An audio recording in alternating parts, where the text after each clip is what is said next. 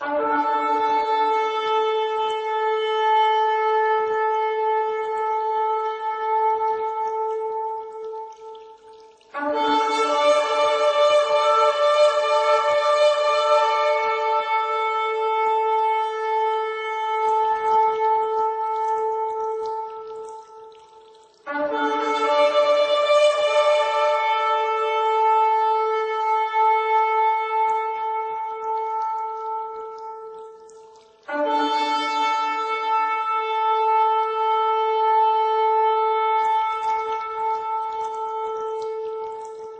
Witajcie, czwarty odcinek kwadransu z podkopem. Miał być dłuższy, będzie krótki. Krótki z przyczyn technicznych. Nie chcę Was narażać na kolejne nagranie złej jakości. Następny odcinek będzie nagrany już na porządnym sprzęcie. Dzisiaj o magicznym myśleniu, rytuałach i obrzędach. Więc zaczynamy. Co to jest magiczne myślenie? Jest to rodzaj rytualizacji działań w różnych dziedzinach życia. Robisz po prostu to, coś tam, spodziewając się jakiegoś konkretnego efektu. E, te rytuały często powstały, bo jakaś osoba zauważyła jej zdaniem skutek między dwoma wydarzeniami. Na przykład zdałam egzamin, gdy miałam ubrane zielone buty. Mogło być to raz, mogło mi się przydarzyć drugi raz i w głowie powstaje myśl. Zdany egzamin, zielone buty. E, kolejny przykład. Modliłam się rano, koniecznie rano wcześnie, klęcząc i podnosząc ręce. Dostałam bardzo szybko odpowiedź na modlitwę. Bóg wysłuchał takiej prośby. Po tym wydarzeniu tworzy się w głowie schemat. Jeżeli modlę się wcześniej rano, podnoszę ręce, modlitwa na bank wysłuchana. Jest trudna sprawa do załatwienia, zakładam zielone buty, załatwione na bank. Widzę przyczynę i skutek. Od tej pory stosuję te dwa schematy w życiu. E, takie, delikatnie mówiąc, fiksacje nie są czymś złym same w sobie, ale, no właśnie, zawsze jest jakieś ale, prawda? Mogą się przerodzić w obsesję, gdy ktoś nie jest w stanie już funkcjonować bez tych schematów, bez takiego myślenia, bez pewnych rzeczy, pewnych rytuałów. Jest gorzej, gdy taka osoba ma wpływ na innych i zaczyna propagować te swoje zachowania jako gwarancję na osiągnięcie oczekiwanego skutku. No po prostu uczy innych, że na taka modlitwa, koniecznie wcześniej rano, najlepiej jeszcze nim ptaki wstaną, na klęczkach, łapki do góry, modlitwa wysłuchana, każda inna nie ma gwarancji. Czasem ktoś takiemu delikwentowi zadaje pytanie, jaka jest relacja między przyczyną a oczekiwanym skutkiem. Czyli po prostu pyta, co ma piernik do wiatraka. No delikwent najczęściej ma utrwalony schemat, w jego głowie to jest oczywiste. Oczywiste, że zielony but równa się zdany egzamin. Łapki w górę rano, wysłuchana modlitwa. Nie, no logicznie nie ma takich y, argumentów, które by przemówiły za, za związkiem przyczynowo-skutkowym.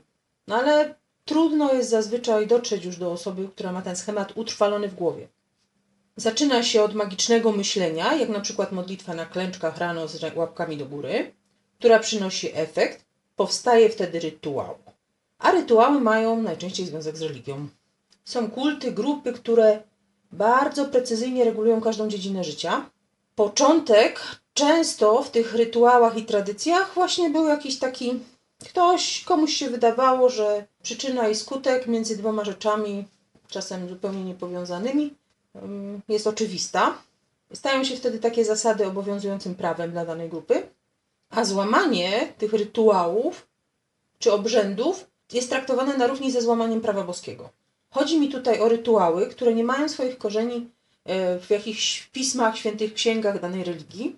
E, dam przykład z takiego chrześcijańskiego świadka. W czyli potocznym słowa rozumieniu grup powołujących się na wiarę w Jezusa i Biblię jako swoją księgę mówiącą o Bogu. Popatrzcie, jak zaczyna się i kończy modlitwa u katolików i prawosławnych. Rysują w powietrzu ręką znak krzyża. Ktoś kiedyś zrobił to po raz pierwszy, nie wiadomo dlaczego. Tak, to, właściwie to nie wiadomo nawet kiedy. Jedni powołują się tam na Tertuliana, czyli na początek III wieku, inni mówią, że to było dopiero gdzieś koło VII, nie wiadomo kiedy. W każdym razie kiedyś się to zaczęło, przyjęło się jako, jako rytuał. Ludzie zaczęli to naśladować. stało się wkrótce takim obowiązującym e, sposobem na zaczynanie i kończenie modlitwy. Ba, po pewnym czasie do tych rytuałów dorobiono e, teorię o symbolicznym znaczeniu tych gestów, rzeczy. Tak na przykład zielone buty na egzaminie są zielone dlatego, że zielony to jest kolor nadziei. No już mamy. Już, już jest symbol. A jak macie symbol, macie rytuał, macie obrzęd. E, wróćmy jednak do tego znaku żegnania się u katolików. Jest to znak, który się tam kreśli ręką e, na, na ciele. Nie tylko w połączeniu z modlitwami, czasem bywa on stosowany jako taki symbol, znak ochronny. Zauważcie, że jak e, ktoś się przestraszy, takich bardzo wierzących katolików, zwłaszcza starszego pokolenia, to żegna się. Jak zobaczy coś złego, żegna się. Czyli znak ochronny. To przeżegnanie, kreślenie znaku krzyża w powietrzu jest też stosowane jako błogosławieństwo. No, na przykład o, para młoda przed ślubem, rodzice tam błogosławią ich znakiem krzyża, tam jeszcze są jakieś słowa, modlitwy. Ale takie błogosławieństwo, no, papież ostaje i błogosławi, nie tylko mówi słowem, ale tam właśnie kreśli w powietrzu ten znak krzyża. A tak na marginesie, zauważyliście, jaki znak tak naprawdę rysuje się, żegnając się po katolicku? Pierwsze dotykacie czoła, potem piersi, potem lecą oba ramiona. No i co mamy narysowane? Aha, odwrócony krzyż.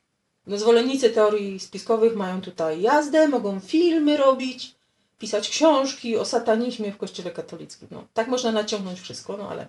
A teraz prawosławni. Do jakiego, jak ważnego symbolu, rytuału, obrzędu um, urósł u nich ten znak kreślony ręką w powietrzu czy na ciele. Zacytuję Wam fragment z y, strony o adresie parafia.sitcom.pl sitcom.pl Jest to strona prawosławna, taki elementarz prawosławny właśnie tam na tej stronce jest. Co tam mówią o krzyżu? Błahostka, drobiazg, formalności, nie w żadnym wypadku. Jeszcze Światiciel Bazylii Wielki pisał, w cerkwi wszystko jak przystoi i godnie bywa. Znak krzyża jest widocznym świadectwem naszej wiary. Żeby poznać, czy przed tobą stoi prawosławny, czy nie, trzeba po prostu poprosić go, by się przeżegnał. A po tym, jak on to zrobi, czy zrobi w ogóle, wszystko stanie się jasne i przypomnimy sobie ewangeliczne. Wierny w małym i w wielkim jest wierny Łukasz 16:10. Siła znaku krzyża jest niezwykle wielka. Wielokrotnie w żywotach świętych spotykamy opowiadania o tym, jak diabelskie czary prysły po jednokrotnym położeniu na człowieku znaku krzyża. Dlatego ci, którzy niedbale w pośpiechu i nieuważnie żegnają się, po prostu cieszą biesów. Na chwilę przerwę cytowanie. Znak krzyża, kreślony w powietrzu, urósł tutaj do antidotum na czarty. Nie imię Jezus, nie wołanie do Boga, ale kreślenie w powietrzu jakiegoś znaku powoduje, że diabeł ucieka. Ale nie wystarczy byle jak tego znaku tam pomachać sobie ręką. Trzeba to robić w określony sposób. Oto jak ta strona prawosławna ich radzi, by to robić. Cytat. Lecz jaki znak krzyża będzie poprawny? Trzeba złożyć razem trzy pierwsze palce prawej ręki, co symbolizuje jedność świętej niepokalanej Trójcy. Dwa pozostałe palce ściśle przygiąć do dłoni, symbolizując tym samym schodzenie Syna Bożego z nieba na ziemię. Dwa palce, symbol dwóch natur Jezusa. Początkowo kładziemy palce na czoło dla uświęcenia umysłu. Zatem na łono w okolicy splotu słonecznego dla uświęcenia zmysłów. Potem na prawe, a potem na lewe ramię, uświęcając siły fizyczne. Opuściwszy rękę, czynimy pokłon do pasa. Dlaczego? Dlatego, że dopiero co przedstawiliśmy na sobie krzyż Golgoty i kłaniamy się mu. Właściwie jeszcze jeden rozpowszechniony błąd, czynić tego nie należy. W licznych starych podręcznikach zakonu Bożego przy opisie znaku krzyża dolny palec krzyża proponowano czynić na piersi. W takim razie krzyż staje się odwróconym i mimo woli przekształca się w symbol satanistów. Popatrzcie, jak y, zrytualizowano, y, jak Dużą wagę przywiązuje się do każdego drobiazgu, jakie nadano mu znaczenie symboliczne. Coś, co powstało kiedyś tam, weszło w użycie, stało się rytuałem, potem obrzędem, zostało zamienione w prawo. Bardzo przy, ściśle został opisany, wyznaczony schemat, jak należy postępować. Nadano moc temu. Chcę Wam pokazać, jak łatwo przejść z magicznego myślenia w rytuał, z niego z kolei w obrzęd i stworzyć sobie własną religię, która staje się wariacją na temat, w tym wypadku chrześcijaństwa. Inaczej przeżegna się katolik, inaczej prawosławny. Dorobili do tego ideologię i o taki drobiazg potrafią się za brać. Aby nie było, że pokazuje e, tylko takie dziwne rzeczy u katolików i prawosławnych, teraz coś z protestanckiej strony chrześcijaństwa. Amisze, bo o nich będę mówić, to grupa chrześcijańska, która powstała w Szwajcarii w XVII wieku. Protestancka grupa, bardzo konserwatywna, ortodoksyjna, trzymająca się wiernie wszystkich przekazów zawartych w piśmie. Na początku XVIII wieku wyemigrowali do Ameryki i tam e, żyją, żyli według zbioru zasad i tradycji nazywanych Ordnung. Nic w tym nie byłoby złego, że jakaś społeczność tworzy sobie swoje własne, jakieś wewnętrzne prawo, zwyczaje, rytuały, zasady, ale kiedy to zaczyna być traktowane na równi z prawem Bożym, zapala się czerwone światło. Co prawda nie znajdziecie ani jednego Amisza, który powie, że Ordnung stawia na równi z Biblią. Ale fakty mówią co innego. Złamanie przyjętych zasad, rytuałów, tradycji może skończyć się wykluczeniem ze społeczności. Jeżeli ktoś to zrobi, rodzina na początku przestaje się do niego odzywać, ignorują go, traktują go jak powietrze. Ma zakaz uczestniczenia w, w ogóle w jakichś spotkaniach i tak dalej. No po czym musi je po prostu wynieść z domu, z, z miejscowości. No i nie ma powrotu, chyba że będzie pokutować. A tu nie chodzi o wielkie grzechy. To mogą być właśnie takie durne złamanie tradycji. Zaczyna się często od czyjegoś prywatnego, magicznego myślenia, że działanie ma powodować określony skutek. Bez potwierdzenia w faktach. Tworzy się rytuał, on staje się prawem. No i tak rodzą się sekty, grupy, nowe ruchy religijne. Hmm, może ktoś powie, że za daleko posunięty wniosek? Nie sądzę. Przykładem niech tu będą właśnie ci Amisze. Wyemigrowali jako zwarta jedna społeczność. Teraz jest pięć odłamów.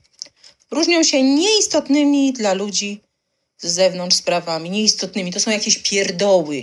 To są naprawdę nieistotne rzeczy. Jak wygląda świat Amiszów możecie zobaczyć w starym, bo pochodzącym z lat 80. filmie z Harrisonem Fordem pod tytułem Świadek. Kryminał, ale tak naprawdę film pokazujący e, stosunek Amiszów do świata zewnętrznego. Nie da się całkowicie pozbyć rytuałów. Macie je wszędzie, w, w każdej dziedzinie życia, nawet pasowanie na ucznia, czy jakieś tam przysięgi fladze, no rytuały są wszędzie. Zwykłe przyzwyczajenia mogą stać się rytuałami. O, niech to będzie taka, taka bzdurna rzecz, jak poranna kawa. Człowiek się przyzwyczaja i dzień bez porannej kawy wydaje mu się jakiś, no, no nie taki, już nie taki fajny. Coś mu brakuje, czegoś mu brakuje, coś jest nie tak. No właśnie, Macie tutaj drugie źródło powstawania rytuałów i obrzędów, czyli powtarzające się czynności, przyzwyczajenia.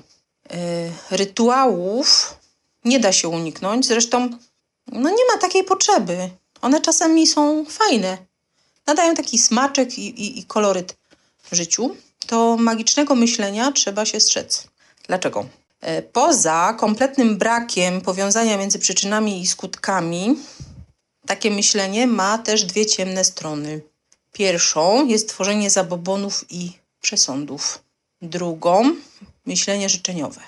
Myślenie życzeniowe nie wydaje się taką ciemną stroną. No bo co złego w tym, że ktoś sobie tworzy jakieś optymistyczne wizje i swoje życzenia przyjmuje za prawdę. E, jego pragnienia stają się dla niego prawie że faktami. No, jego światek. Ale za tym idą wizualizacje. Ktoś sobie wyobraża, że to, czego chce, ma miejsce. Niby nic złego, właściwie to wyobrażając sobie pewne biegi wydarzeń, rozwiązania spraw, przygotowujemy się na jakieś takie trudne sytuacje. No, można tak zadziałać. Nie jest to jakaś taka technika dziwna, ale znowu to ale.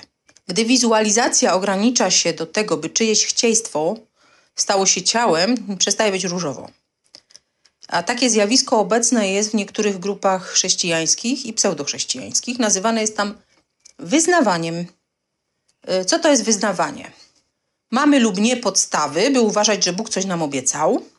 Wyznajemy, że to mamy, i to skutkuje tym, że nasze słowa stają się faktami. To tak w skrócie, w dużym uproszczeniu. Y, Gdy ktoś poddaje wątpliwość taką manipulację, zostaje oskarżony o brak wiary. I tutaj cytuje się początek 11 rozdziału Hebrajczyków, co jest chybione, bo wiara tam przedstawiona jest jako poręka i pewność czegoś, czego nie widzimy, a dopiero się spodziewamy. Tymczasem wyznawanie polega na wmawianiu sobie, że coś, czego nie ma, dopiero może się stać, ma już miejsce. Na przykład, no, temat uzdrowienia ostatnio był wałkowany, więc może na nim. Ktoś jest chory, ma złamaną rękę. I wyznawanie polega na tym, że moja ręka jest zdrowa, moja ręka jest zdrowa, moja ręka jest zdrowa, Bóg obiecał, że będę zdrowy, moja ręka jest zdrowa, chociaż ona jest dalej połamana. No i takie podsumowanie sprawy rytuałów. Mogą być fajne, mają dwa źródła. Jedno to przyzwyczajenie, drugie magiczne myślenie. E, pomijając całą sprawę tego klimatu magiczno-duchowego przy magicznym myśleniu, człowiek, który je stosuje, może najzwyczajniej w świecie wyjść na durnia. Gdy upiera się przy istnieniu związku skutkowo-przyczynowego, jaki ma miejsce na przykład między zdanym egzaminem a zielonymi butami na jego nogach. Chyba nikt nie lubi wychodzić na durnia. Zapraszam za dwa tygodnie.